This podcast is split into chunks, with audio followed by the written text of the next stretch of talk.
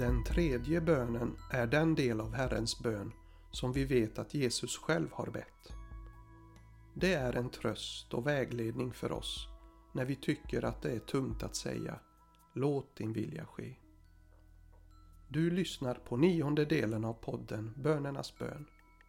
Detta avsnitt handlar om bönen Låt din vilja ske på jorden så som i himlen. Jag heter Oliver Job och är präst i Svenska kyrkan.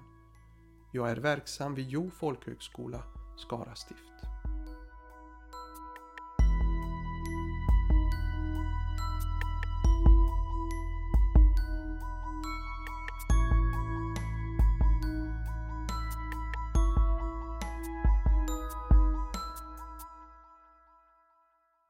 Låt din vilja ske är för många av oss den del av Herrens bön som är svårast att förstå och tidvis även svårast att be.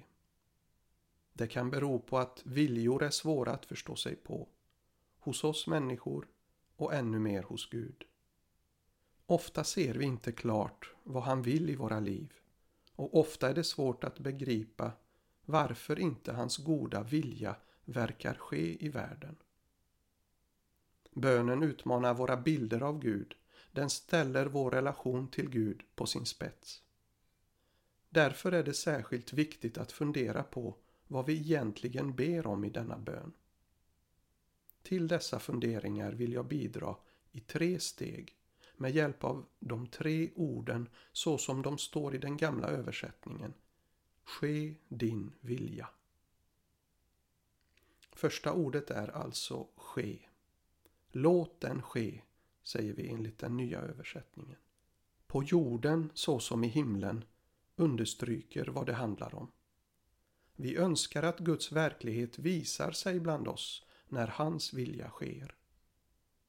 Genom att säga Låt det ske öppnar vi för Guds vilja och verk. Ske är ett ord som skapar förutsättning för förändring. Men bönen om att Guds vilja ska ske får bara mening om vi tror att Gud har makt att gripa in och verka i vår värld. Om vi tror att hans vishet är större än vårt förstånd. Dessutom är det till stor hjälp om vi litar på att Gud vill oss väl. Ett positivt exempel på en sån inställning hittar vi hos Maria, den unga kvinnan som skulle bli mor till Jesus. När ängeln kommer till henne och berättar om att hon ska föda en son svarar Maria Må det ske med mig som du har sagt. Men hon gör det inte direkt. Först funderar hon och frågar Hur ska detta ske? Jag har ju aldrig haft någon man. Maria vet alltså att hon står inför något som är omöjligt mänskligt sett och hon står också inför hot om utstötthet och skam, kanske till och med livsfara på grund av ett utomäktenskapligt barn. Maria var medveten och ändå lät hon Guds vilja ske.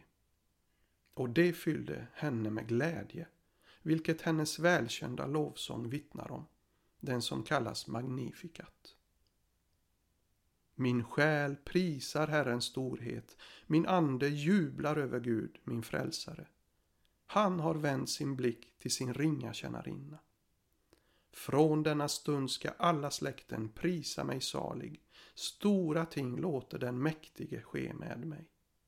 Hans namn är heligt och hans förbarmande med dem som fruktar honom varar från släkte till släkte. Här hör vi att Maria litade på Guds storhet, makt och välvilja. Trots all osäkerhet och alla svårigheter kring det som höll på att hända. Det är något att inspireras av. Att våga lita på Gud även om vi inte riktigt förstår hans vilja och hur den ska kunna förverkligas hos oss. Att ändå be i tro Låt din vilja ske. Det är stort att Gud visar sin vilja för oss, att han berättar om den i sitt ord. Han låter inte bara saker ske med oss, utan önskar få vårt gensvar. Han är genuint intresserad av oss och vår vilja. På det sättet är det en gåva att Gud vill höra oss säga Låt din vilja ske. Han väntar in oss. Han vill få vårt ja. Men är inte Maria utnyttjad ändå? Hade hon verkligen ett val när Gud mötte henne på detta överväldigande sätt genom en ängel? Många skulle säga att det är att gå för långt att be låt din vilja ske. Åtminstone i vår tid. Vi har lärt oss att det är bäst att vara oberoende av vad andra tycker och tänker. Vi får ofta höra att den högsta lyckan är att få göra som man vill. Att inte behöva ta hänsyn, att inte behöva lyda under någon. Varför skulle det då vara eftersträvansvärt att följa någon annans vilja?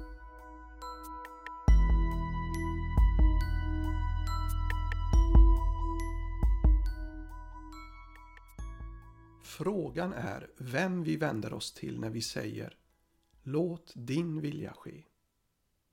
Därmed har vi kommit till andra ordet, ordet din. Din vilja och inte min. Hur förhåller vi oss till detta du? Beroende av hur vi ser på Gud i förhållande till oss själva, hur vi tror på Gud, får bönen olika betydelse och det blir olika svårt att be den. Det händer att jag sätter min vilja före Guds. Jag kanske inte säger det rakt ut, men jag ber på ett sätt som om Gud var till för mig. Jag ber till honom när jag vill någonting.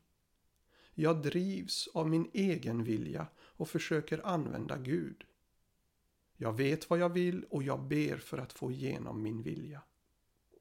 När det ser ut så i mitt böneliv, i min relation till Gud, då är det svårt att ens förstå bönen Låt din vilja ske. Att tänka efter kring varför vi ber så i Herrens bön kan bli en väckarklocka. En uppmaning att vända på perspektiven och börja fråga efter vad Gud kan tänkas vilja. En annan svårighet kan vara att jag inte litar på att Gud vill det goda. Jag vet att Gud har en vilja och att den är överordnad, men jag är rädd för den. Rädd för att Gud är en glädjedödare som begränsar mitt liv, som inte låter mig bli förverkligad och framgångsrik. Att be om hans vilja i mitt liv är som att låta sig fångas in och gå i fängelse eller åtminstone i kloster. Jag vet vad som är gott för mig och min omgivning och jag tycker att det Gud vill är sämre. Därför kan jag inte be bönen helhjärtat och förbehållslöst. Jag vill inte överlämna mig till någon vars godhet jag tvivlar på. Mot denna svårighet är själva Herrens bön kanske ingen hjälp i sig. Här behövs erfarenhet, god undervisning och själavård. Men när jag väl börjar våga tro att Gud är god kan bönen Låt din vilja ske bli en övning i överlåtelse till denne Gud. En övning att lämna över planer och bekymmer och låta Gud ta hand om allt. Vilket inte betyder att det är lätt. Jag kan ha lärt mig att fråga efter Guds vilja.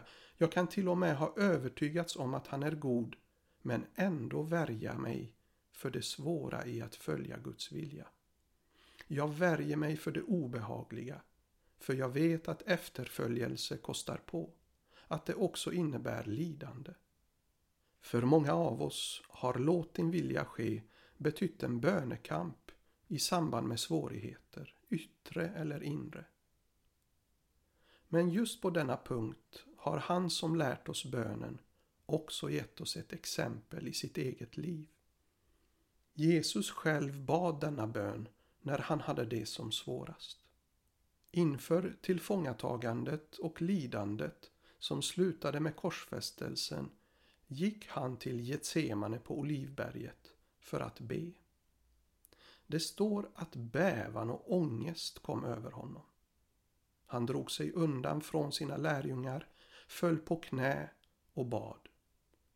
Fader, om du vill det, så ta bort denna bägare från mig.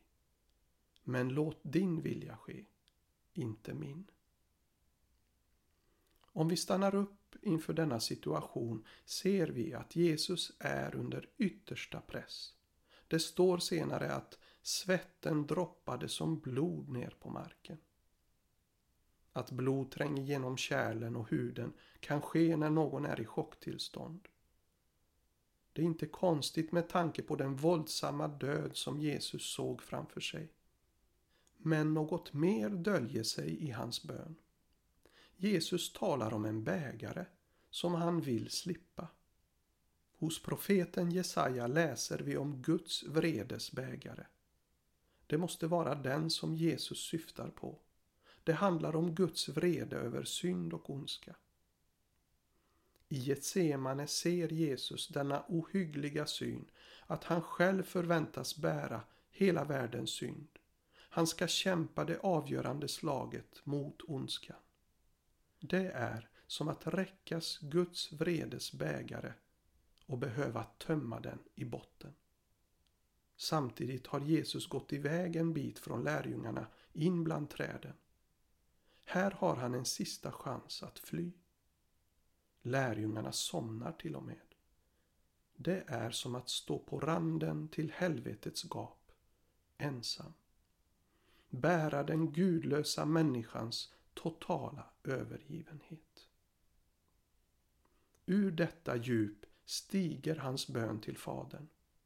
Jesus säger sin vilja, men bäddar in den i Faderns. Ta bort denna bägare, men låt din vilja ske, inte min. Det är min viljas frestelse som övervinns genom att läggas i din. Genom bönen som Jesus upprepar får han kraft att följa Faderns outgrundliga vilja. Så visar Jesus något av bönens och lidandets hemlighet.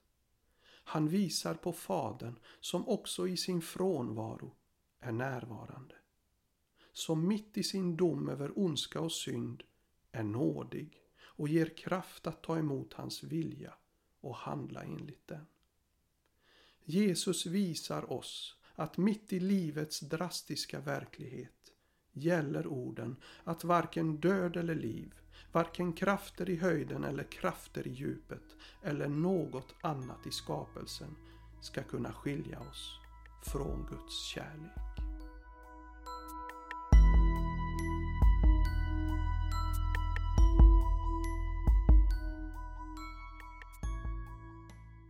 Ske din vilja. Efter att ha funderat kring de två första orden ska vi vända oss till det tredje ordet, vilja. Ett sätt att dela in vår mänskliga vilja är i en inre drivkraft respektive en reaktion på något som kommer utifrån. Vi kan se på Guds vilja på liknande sätt, som en drivkraft eller som svar på valmöjligheter. Det är viktigt att vi inte bara tänker på det andra sättet när vi ber Låt din vilja ske, vilket är lätt hänt. Att när vi ber ska Gud hjälpa oss att välja mellan våra olika alternativ. Vi får gärna be om det också.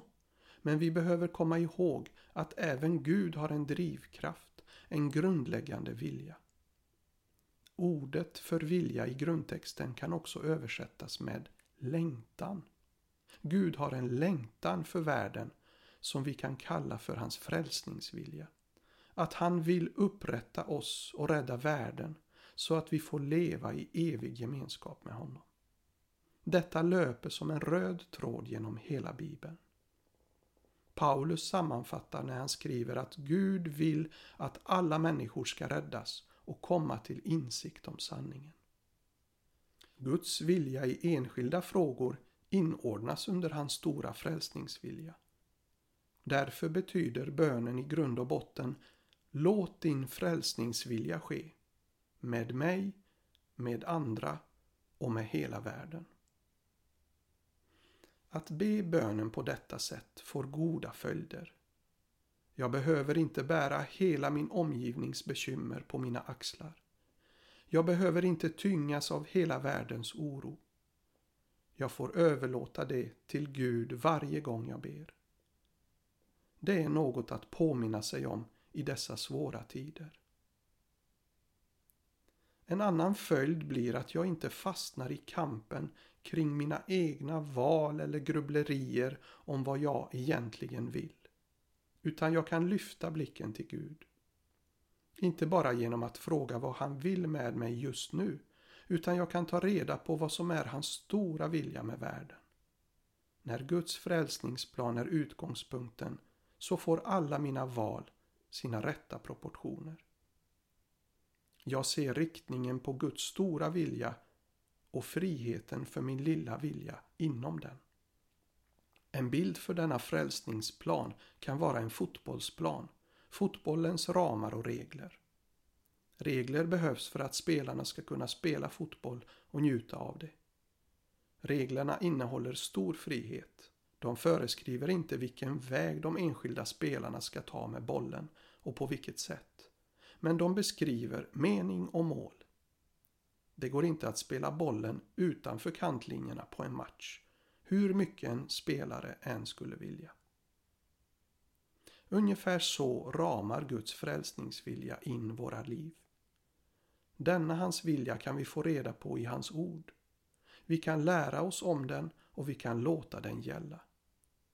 Synd är att ställa sig utanför Guds plan, utanför Guds goda vilja för oss och för andra. Gud vill att vi blir del av hans frälsningsplan och vilja så att den påverkar alla områden i våra liv och hjälper oss att välja goda alternativ. Att be låt din vilja ske betyder att jag vill att någon annans vilja ska ske. Det är inte en avstängning av min vilja utan önskan om att min lilla vilja finns i Guds stora. Bönen är inte ett enkelt recept utan ett samtal i en relation där jag får uttrycka min vilja och lyssna in Guds vilja. Gud gläds åt en sån relation och ser med förväntan på vilka val jag gör och erbjuder mig råd och vägledning som jag behöver. I denna relation samspelar våra viljor på ett spännande och hemlighetsfullt sätt. Min vilja i hans och hans vilja i min.